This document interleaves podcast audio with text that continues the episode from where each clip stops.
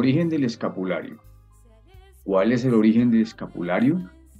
Sabemos que los carmelitas fueron fundados por el profeta Elías y que pasaban la vida retirados en las montañas del Carmelo en el norte de Palestina, entregados a la oración y en la espera del Mesías.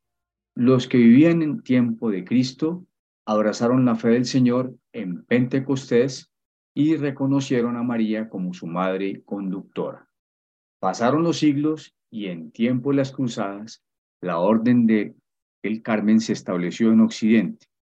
Allí encontró enemigos de toda clase y estaba a punto de extinguirse cuando una noche la Virgen vino en auxilio y acercándosele al superior general llamado Simón Stock, acercándosele le entregó con inefable bondad el escapulario carmelitano, diciéndole, recibe, hijo querido, este hábito de mi orden, signo de mi cofradía, privilegio para ti y para todos los carmelitanos.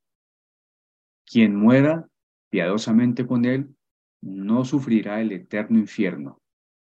Es un signo de predestinación, una salvaguardia en el peligro, un gaje de paz y de alianza eterna. Esta es la historia del Santo Escapulario. Desde entonces, aquel hábito sagrado se difundió por toda la cristiandad. Lo llevan, lo han llevado miles y millones de pechos, pechos de reyes y pechos plebeyos, soldados en las batallas, caminantes en sus peregrinaciones, jóvenes y viejos, niños y agonizantes. Por todas partes, como la única coraza capaz de librarnos de los peligros del cuerpo y de la eterna condenación, ondea el divino escapulario. Llevémoslo con amor y con fe, besémoslo con ternura. Cuando estemos en peligro, agarrémonos de él como de un lazo de salvación. Él al frente nos despojará, nos despejará nuestro camino de peligro y de acechanzas. Será un escudo para nuestro corazón. Y Él en nuestra espalda nos libra de las traiciones del enemigo, nos salva de la saeta altera y envenenada de Satanás, si lo llevamos piadosamente. Oh Virgen María, Madre de Dios y Madre también de los pecadores, especial protectora de los que visten tu sagrado escapulario, por lo que su divina majestad te engrandeció, escogiéndote para verdadera madre suya, te suplicamos nos alcances de tu querido Hijo el perdón de nuestros pecados, la enmienda de nuestra vida, la salvación de nuestra alma, el remedio de nuestras necesidades, el consuelo de nuestras aflicciones y la gracia especial que te pedimos en la novena que hacemos para ti, Virgen del Carmen. Como comunidad en Gadí te pedimos por la salud de nuestro hermano Juan y por la salud de todo, por la salud e intenciones de todos los oyentes de Radio María. Si conviene para su mayor honra y gloria y bien de nuestra alma, que nosotros, Señora, para conseguirlo, nos valgamos de vuestra intercesión poderosa.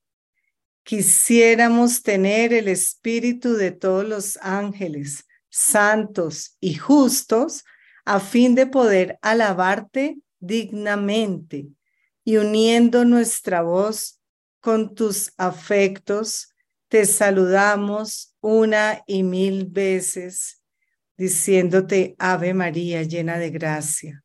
Virgen Santísima del Carmen, deseamos que todos sin excepción se cobijen bajo tu sombra protectora de tu santo escapulario y que todos estemos unidos a ti, Madre nuestra, por los estrechos y amorosos lazos de esta tu querida insignia.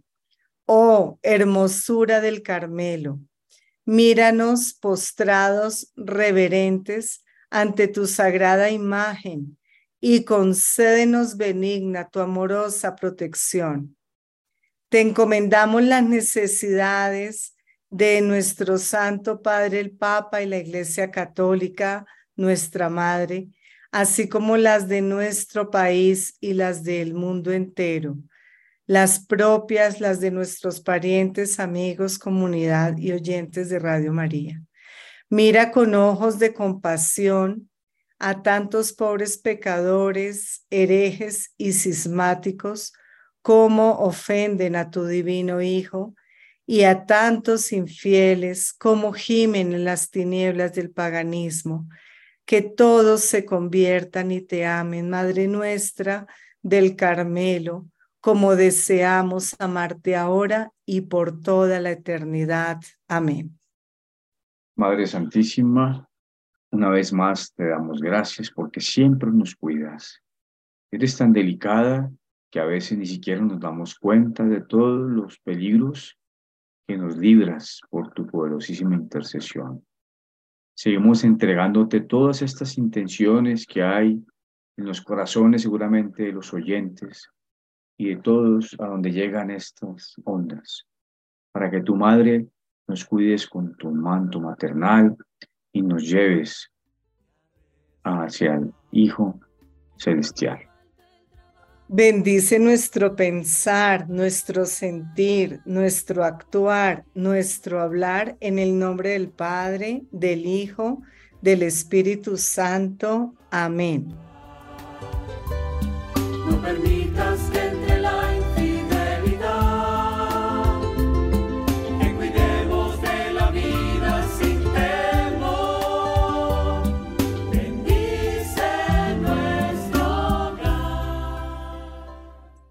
Buenas noches, queridos oyentes. Eh, buenas tardes, buenos amaneceres, buenos días en cualquier lugar del mundo y hora del día que nos estén escuchando. Eh, les saludamos de la comunidad en Gadí. Muy contentos de estar con ustedes nuevamente. Quincenalmente los sábados a las 11 de la mañana les acompañamos y en este su programa Familia Vales la Pena. En nuestra mesa de trabajo está Santiago. Te envío, te un abrazo muy grande y la bienvenida de poder compartir contigo este espacio. Muchas gracias, Mercedes. Al igual que buenos días, buenas noches, buenos amaneceres, buenos momentos en los que se encuentren en cualquier parte del mundo a donde lleguen estos espacios. Qué alegría, Mercedes, volvernos a encontrar para poder compartir la vida. Un abrazo muy especial también de parte de Gonzalo, que siempre nos acompaña, nuestro doctor Acuña, que en este momento eh, está con nosotros, espiritual y, y, y, pues físicamente de alguna manera, pero en estos momentos no, no puede comunicarnos, pero lo hace a través de, de Santiago y, y, a través mío, nos manda su abrazo con su esposa Rocío, fundadores de la comunidad en Gadi con otros hermanos. Y damos un abrazo muy grande, muy especial a nuestro padre Germán, a todo el equipo de producción, a la parte administrativa, de servicios generales, de los diferentes departamentos de, funcionamiento de la Radio María. Les damos un abrazo muy grande, nuestra bendición de, de intercesión que pedimos a la Virgen del Carmen por la emisora, por todas las personas que trabajan en ella, por todos nosotros los voluntarios, pero sobre todo por la audiencia que hace posible esta Universidad del Aire al abrir sus corazones y poder llegar a todos ustedes. Un gran abrazo. Entonces, eh, vamos a, pues a seguir compartiendo con ustedes, queridos oyentes, la propuesta del doctor eh, en logoterapia, el doctor Efren Martínez, con su libro Padres Seguros, dos puntos, hijos felices. Estamos en estos momentos con un tema eh, bastante, bastante cotidiano, que es del que hablamos todo el tiempo. Eso lo hace fascinante, apasionante, eh, porque siempre existirá la gran pregunta, ¿es darle o no darle? permiso a los hijos, al, al hijo, esa es la cuestión. Llegan a la adolescencia, hay paseos, hay pijamadas, hay, fiestas, hay salidas, hay encuentros. ¿Qué hacer? Las preguntas, ¿cómo darles ese permiso? ¿Cuándo dárselos? ¿Debemos dárselo o no? Todo un dilema, ¿no? Se va volviendo en ocasiones como ser o no ser, esa es la cuestión. Aquí es darle o no darle permiso, esa es la cuestión. Y pues preguntarnos cuáles serían las razones para dar ese permiso o lo contrario, cuáles serían las razones para no dárselo. Aunque suene extraño, en las decisiones racionales lo que más prima es la emoción, ¿no? Sobre eso hablamos hace 15 días, que puede ser muy paradójico pero realmente las decisiones suelen estar permeadas por, por nuestras emociones.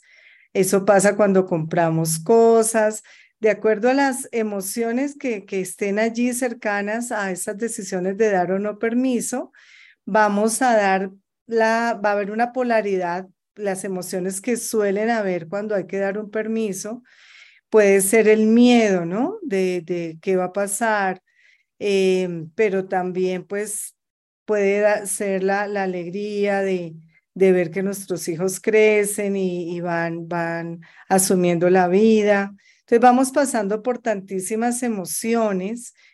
También puede haber tristeza, puede haber rabia eh, en las frustraciones que tenemos con nosotros mismos, como padres, porque si le dimos, porque no le dimos todos esos miedos que tuvimos el primer añito de vida cuando eran bebecitos y cuentos y nos cae al bañarlos, etcétera, que creímos que ya pasamos lo duro, pues no, siguen estos miedos ahora y las emociones que nos acompañan por toda la vida, ahora con mayor intensidad porque ya son adolescentes.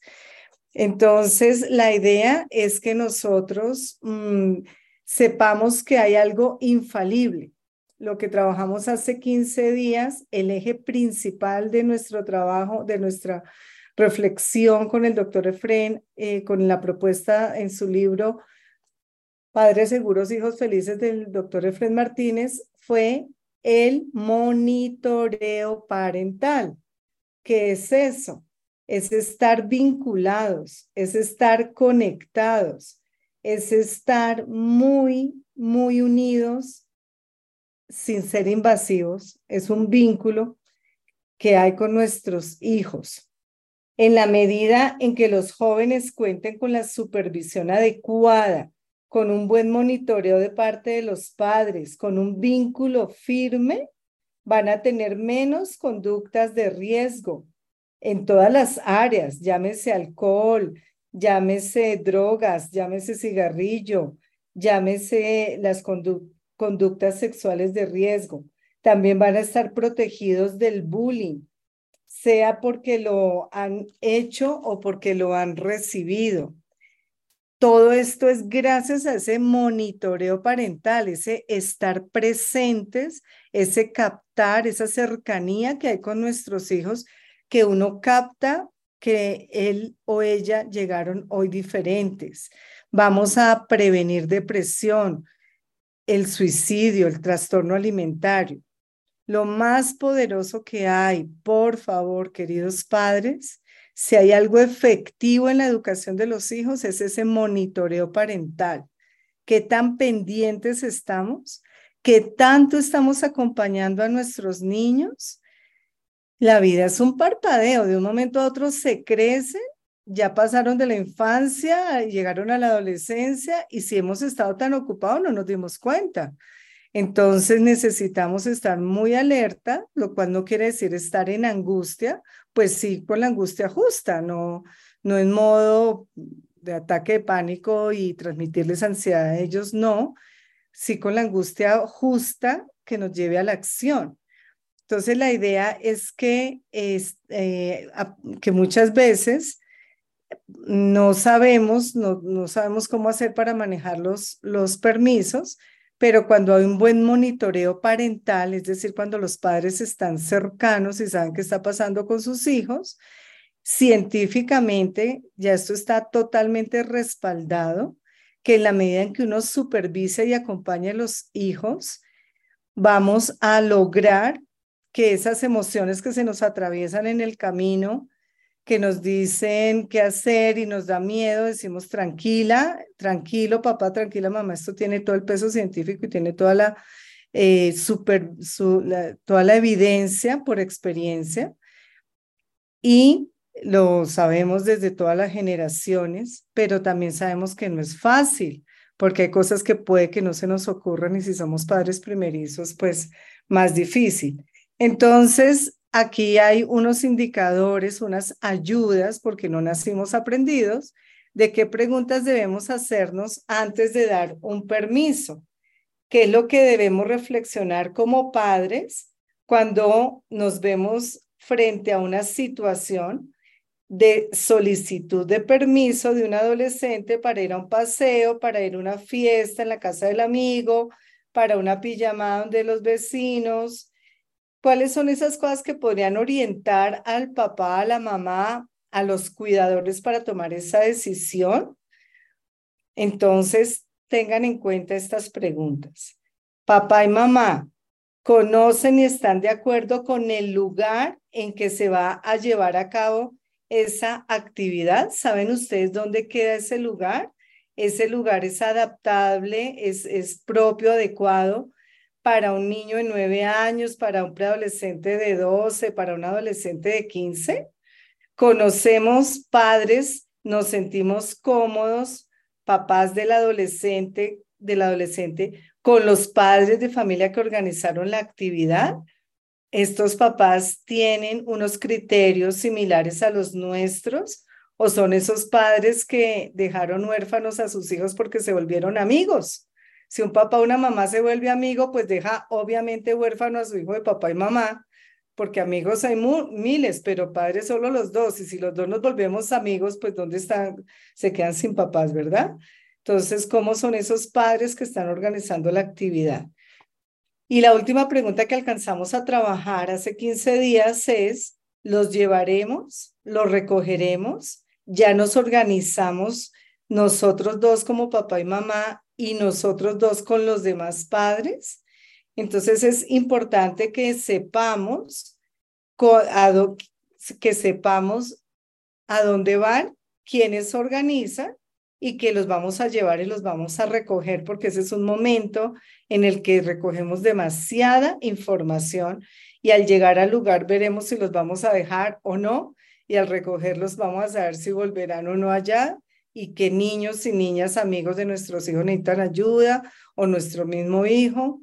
Entonces es supremamente importante no caer en la trampa cuando ellos nos dicen, eres el único papá del universo o la única mamá del mundo que va a llevarlo allá a esa fiesta. Todos vamos es en grupos, vamos es en bus, vamos es en el carro del amigo, nos vamos en Uber. Tú eres el único, la única que se le ocurre llevar.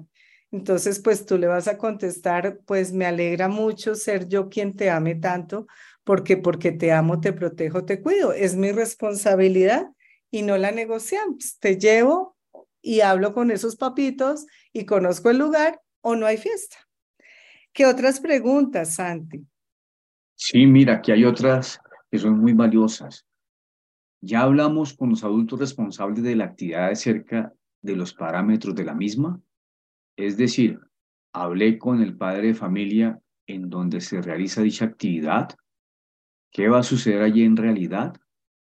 Los padres van a estar en la sala o los hijos en el salón comunal a 200 metros de la casa. ¿De qué se trata la fiesta? ¿De qué se trata la reunión? A veces los adultos responsables del lugar no tienen ni idea de lo que significa recibir 30 o 40 jóvenes en su casa, ni de la responsabilidad que esto implica. Y una buena llamada nos ubica y nos hace comprender ¿Qué tan seguro va a ser ese lugar? Claro, porque algunos papás creen que es fácil, ya mi hijo es grande, ya ellos son grandes, ya ellos verán. Y no, ese dicho de que niños pequeños, problemas pequeños, niños grandes, problemas grandes, es cierto. Ya en estos momentos que tú tengas dos o más adolescentes juntos, estás expuesto a de todo de todo es de todo y están expuestos nuestros adolescentes y nosotros somos los adultos responsables, organizadores y encargados y tenemos toda la responsabilidad sobre esos demás compañeros, amigos que van a llegar porque es como si fueran nuestros hijos también. Los demás papás nos los traen con la certeza, la seguridad de que nosotros los vamos a cuidar como si fueran nuestros hijos. Eso no es nada fácil hay que tener una firmeza de cero alcohol, una firmeza de ver lo que traen encaletado, cómo vamos a evitar que lo ingresen, cómo vamos a mantenernos firmes y claros. El mismo doctor Efren nos contó una vez que lo llama una mamá y le dice, doctor, doctor, ¿qué hago? Que es que eh, eh, allí en la sala está mi hija con todos los amigos en una fiesta y nos prohibió salir del cuarto. Él decía, papá y mamá están secuestrados en su propia casa porque sus hijos los encerraron. Doctor, pero ¿qué hacemos? Es que nos dijeron que no saliéramos. ¿Quién manda en casa, no? ¿Quién cuida a quién? Entonces, tengamos muy claro hablar con las personas que los padres, los adultos responsables de la actividad a la que invitaron a nuestro hijo, a nuestra hija, para saber qué tanta experiencia tienen ellos con adolescentes. Porque en el colegio que, que, del que me pensioné, que en el que trabajé, los papás se unían y iban varios padres más a ayudar a esta pareja de papás organizadores, porque uno solo, muy, una pareja sola o un papá solo, una mamá solo, con más de dos, tres adolescentes, con 15 adolescentes, qué sé yo, en adelante, dificilísimo. Toca tener 20 ojos porque ellos, no, ellos, e, el adolescente tiene la mezcla de las hormonas a mí y el prefrontal, que es el del autocontrol, la autorregulación, bajo cero. O sea, apenas está, está madurándose el prefrontal, que termina de madurar a los 29 años. Entonces, bien alborotados, bien novedosos, unos más eh, vividos que otros, llevando a los otros a esas cosas que no, están, no son desde el momento de vivir, y la capacidad de decisión, o si preciso a escondidas lo que sea, tomaron alcohol, con qué criterios pueden nuestros adolescentes tomar decisiones. Decisiones que la gran mayoría de estas son de riesgo y van a afectar para toda la vida, muchas de ellas. Entonces, por amor los cuidamos, por amor los protegemos, por amor somos su polo a tierra, les parezca o no les parezca, si no, no hay fiesta. Mira, aquí también Mercedes, hay otra recomendación que nos deja el doctor Efren, muy interesante. Y él nos dice, a veces cuando charlo con los padres de jóvenes de 13 y 14 años y hablan de la vergüenza que le da a estos niños y a sus padres llevarlos a las fiestas, suelo decirles que no solamente hay que llevarlos, hay que bajarse del auto, tocar la puerta, llamar al papá de la fiesta y decirle, hombre, gracias por invitar a mi hija. Es lo que yo más amo en la vida. Se la recomiendo. Yo vuelvo por ella. ¿Acaso está prohibida la decencia? Tenemos mucho miedo de que mi hijo no sea popular y preferido que asuma riesgos innecesarios. ¿No será nuestro ego de padres o nuestro miedo? Ahora bien, si tú eres el papá de la fiesta y 60 padres de familia te dicen lo mismo, pues te vas a meter en un problema gigante. Seguramente va a ser una buena idea que tengas mucha compañía de cuatro o cinco familias para poder manejar un evento de tal magnitud. Entonces aquí queda clarísimo. ¿Qué elijo? El miedo de que mi hijo no sea popular y por eso preferir que asuma riesgos innecesarios. Entonces, o, nuestro miedo y el oso y no quiero ser la mamá intensa y qué van a decir.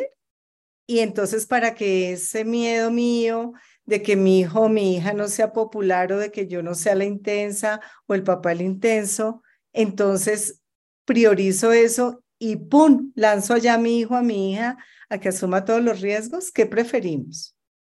Quedar, comillas, mal nosotros, que como él dice, no vamos a quedar mal porque si a esa puerta llegan todos los papás diciéndole lo mismo, papá, mamá, gracias por invitar a mi hijo, a mi hija, es mi tesoro, es lo que más amo en la vida, se lo encomiendo, sé que puedo confiar en usted. Eh, voy, a volver por él. Si todos los papás de la fiesta llegan con lo mismo, ah, entonces ya no vamos a hacer los raros del paseo.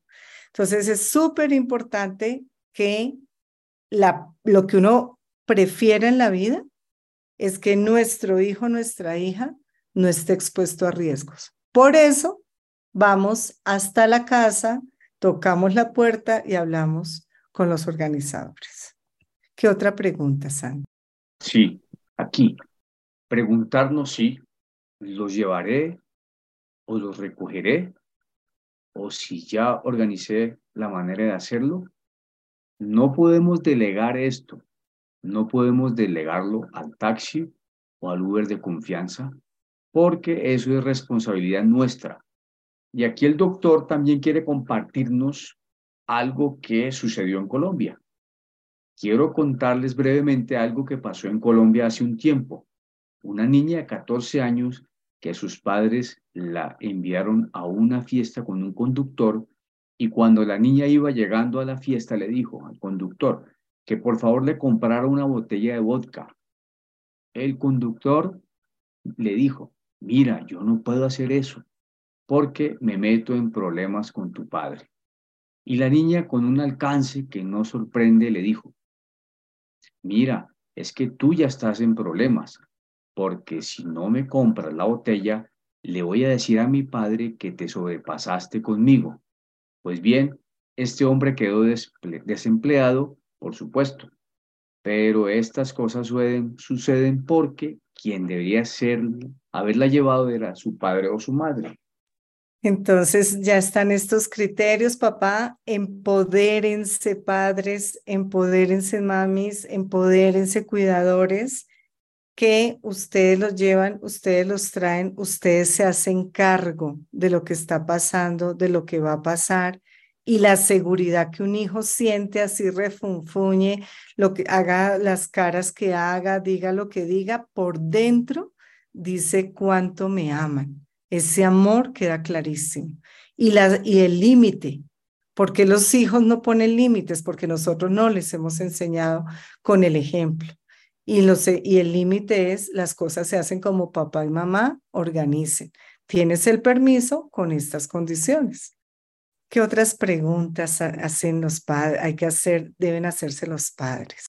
Sí, mira, esta pregunta, ¿habrá adultos supervisando? ¿Es un paseo? ¿Van a estar adultos en el paseo? ¿Es una ida a la finca? ¿Van a ir adultos a esa finca? ¿Es una ida a un centro comercial y no tienen edad suficiente para andar solos? ¿Qué tipo de adultos van a estar? ¿Esto por qué? A veces te dicen, claro que sí, va a estar la hermana de Juan supervisando todo. Bueno, pero la hermana de Juan tiene 19 años y no estoy tan seguro si tiene la responsabilidad o el conocimiento para manejar la situación. Es posible que sí, pero saber cuál es el adulto que está supervisando a tus hijos te ayudará en la decisión del permiso a otorgar. Sí, ellos dicen, claro, claro, sí va a haber un adulto y, tristemente cuando, cuando estuvimos, eh, cuando aún los colegios, eh, cuando, aún, cuando aún los colegios eh, participaban en las excursiones, porque desde hace, no sé, unos 15 años con la ley del menor, ya los colegios no participan en esto, es algo que organizan solamente los padres de familia porque eh, con la ley del menor no puede haber ninguna actividad en la que haya alcohol y en estos hoteles de excursiones y todo, pues suele haberlos. Entonces, suele haber y, el colegio no se puede hacer cargo ahí, pero sí recuerdo cómo eh, alguna de esas excursiones fue un, de un colegio de Bogotá la pregunta era quién va a, a llevar, que el requisito de la agencia de viajes era que fuera una persona mayor de edad. Ah, ellos se repartieron en tres partes. Una parte de los de grado 11 iban a San Andrés, otra iban a Punta Cana a tal hotel y otros a Punta Cana a tal otro hotel. En el mismo complejo hotelero iban eh, a dos hoteles diferentes. Y eh, resulta que la, que la persona que iba era un hermano mayor de otro que en verdad tenía 19 años. Y la agencia turística aceptó porque tenía 19 años, era mayor de edad. Entonces ya cumplieron con el requisito de que iban acompañados por un mayor de edad y esa es una tragedia tremenda, tremenda de, de un niño, de nuestros adolescentes en, en un estado de, de alicoramiento, quién sabe si de alguna otra sustancia que por desgracia, pues, bueno, una situación muy trágica.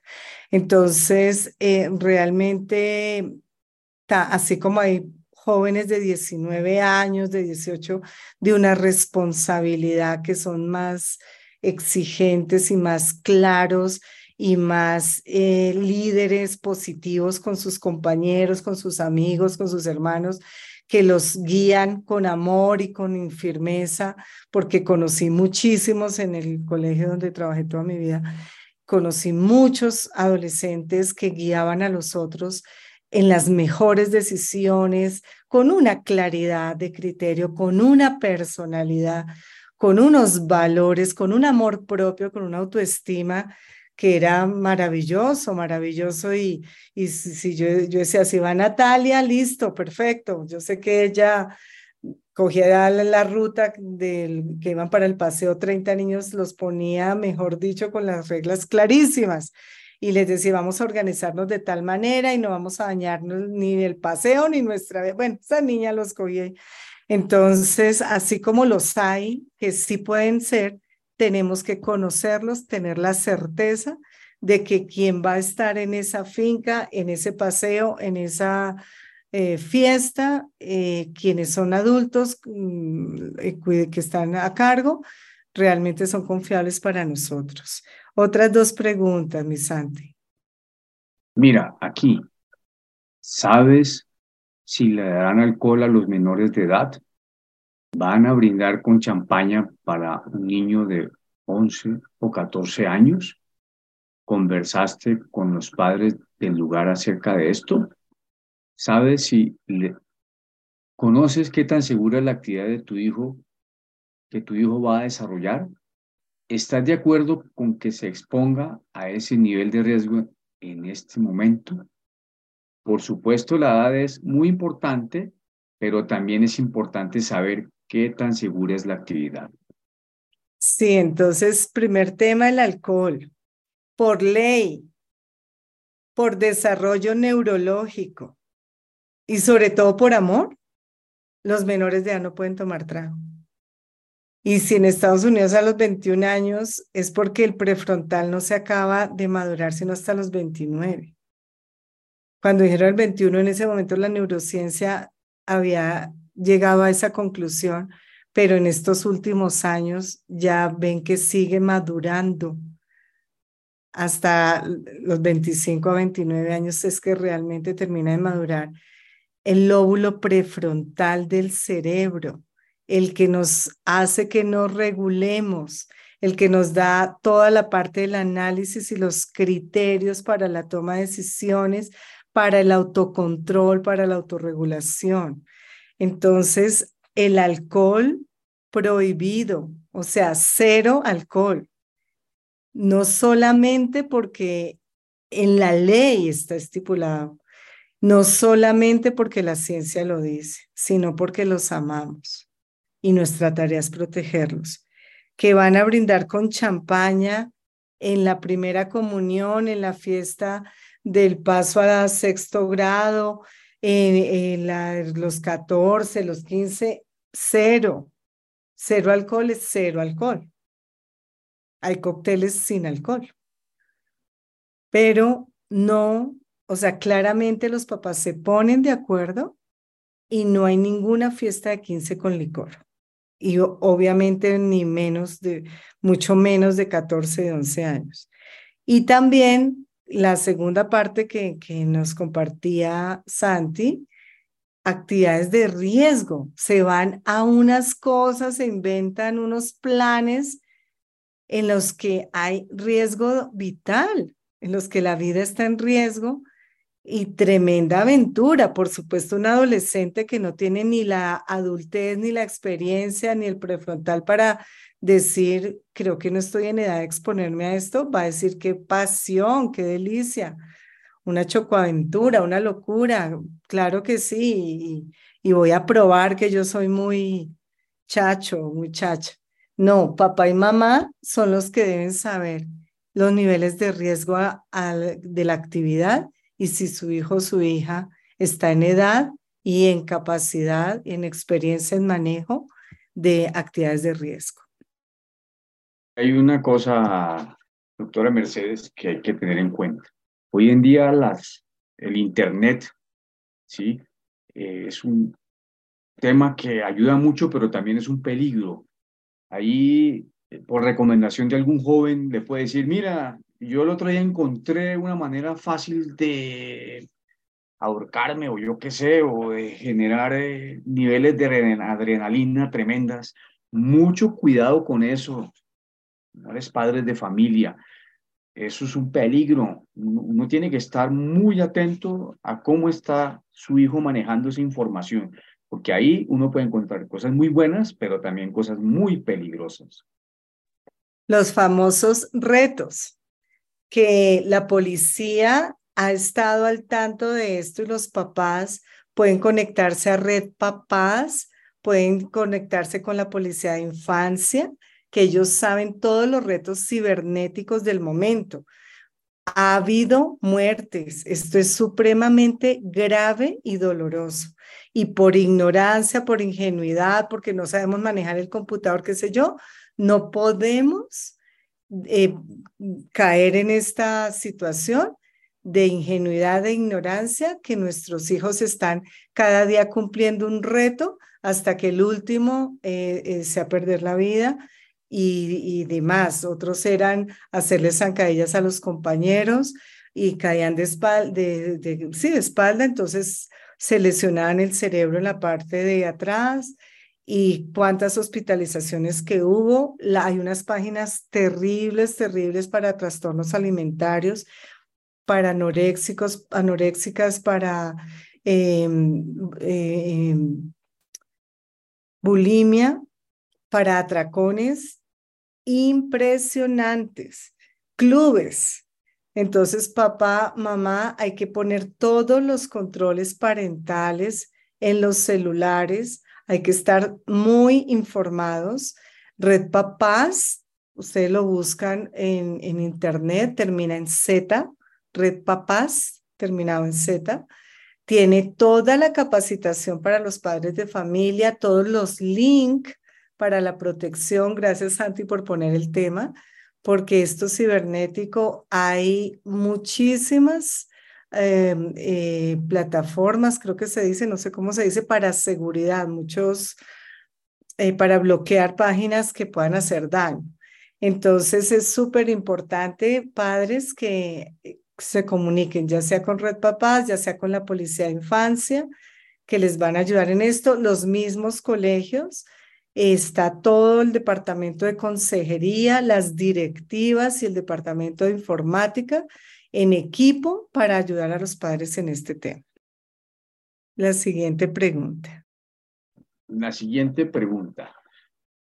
¿Ya hablaste con tu hijo acerca de las pautas de comportamiento que esperas que tenga? Uno de los factores de protección más importantes frente a conductas de riesgo son las influencias normativas entendidas como la percepción que tiene el niño o el adolescente de lo que es avalado, apoyado o aprobado por sus padres, por su grupo de amigos o por la institución que ellos respeten. Así es que las expectativas sanas y adecuadas que tienen los padres acerca de las conductas de sus hijos suelen ser factores de protección muy importantes cuando los hijos saben que sus papás se sienten orgullosos por la conducta que mantienen. Cuando los hijos saben que esperan, qué esperan los padres de ellos, se configura un factor de protección en medio de las presiones a las que se van a exponer.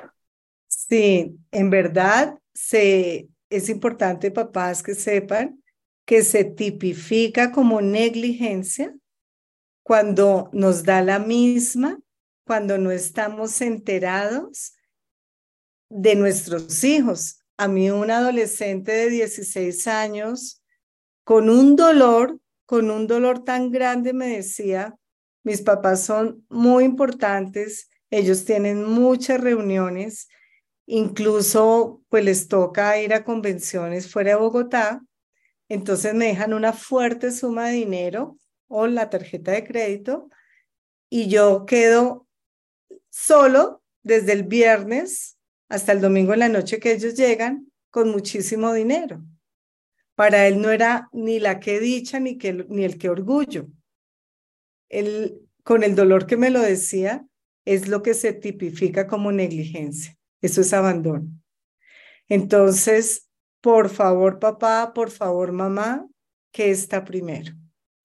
Entonces, esa parte de que los hijos sepan qué esperamos de ellos, qué esperamos de su comportamiento, que sepamos que un como tú nos lo compartías, Santi, que el factor protector más importante frente a las conductas de riesgo son las normas que ponemos los papás, sabiendo que los hijos van a percibir o el adolescente va a percibir que va a ser avalado, apoyado, aprobado por sus padres con tales y tales conductas, que se respete lo institucional y que esas son las expectativas sanas y adecuadas que tienen los papás acerca de sus hijos, esto los va a proteger mucho a los hijos que dicen, da la misma si me porto bien, da la misma si me porto mal, ni siquiera se entera. Bueno, pues el tiempo eh, pasa un poco rápido, entonces estaremos pendientes para, para que estaremos pendientes para que nos podamos reunir en 15 días. Vamos a terminar con nuestra oración. Bueno, Señor, te damos gracias por tu presencia en nuestras vidas, por tu presencia en nuestros hijos, en nuestros nietos y sobrinos. Queremos darte gracias porque tú has estado siempre con nosotros, porque siempre has estado en nuestras vidas, en nuestra vida familiar. Y siempre queremos colocártela en tus manos y queremos colocarnos bajo tu protección. Queremos colocar estas intenciones, estas, eh, estos consejos para que podamos acercarnos a nuestros hijos, estar más cerca de ellos, con amor, estar en presencia y ayudando y aconsejando y, y, ayuda, y transformando y, señalando y, de alguna manera siendo tu presencia en la vida de ellos a través de nosotros. Por eso queremos que, que todos estos momentos importantes de los permisos, de las decisiones importantes que tenemos que tener con nuestros hijos sean iluminados siempre por tu presencia. Por eso en esta, en esta ocasión queremos colocarte esas situaciones en las cuales debemos tener tu sabiduría, tu Santo Espíritu, para poder dar o no un permiso, para poder tomar una decisión o no. Gracias por todo lo que nos regalas, gracias por tu presencia maravillosa y permítenos seguir siempre haciendo tu santísima voluntad y aceptándola entre nosotros.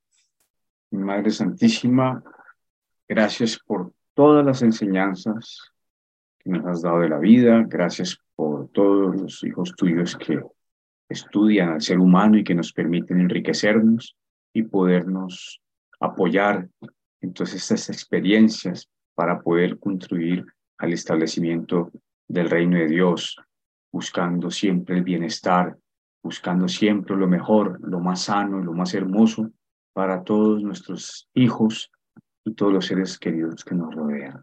Por eso te damos infinitas gracias, Madre Santísima. Bendecimos a todas las familias, bendecimos a nuestros adolescentes, sean protegidos y cuidados en su espíritu, en su psicología, en su desarrollo integral, en el nombre del Padre, del Hijo, del Espíritu Santo. Amén. Como siempre, los esperamos en el próximo espacio de su programa Familia, vale la pena. Y como siempre, los dejamos en las manos de María, la Madre de Dios.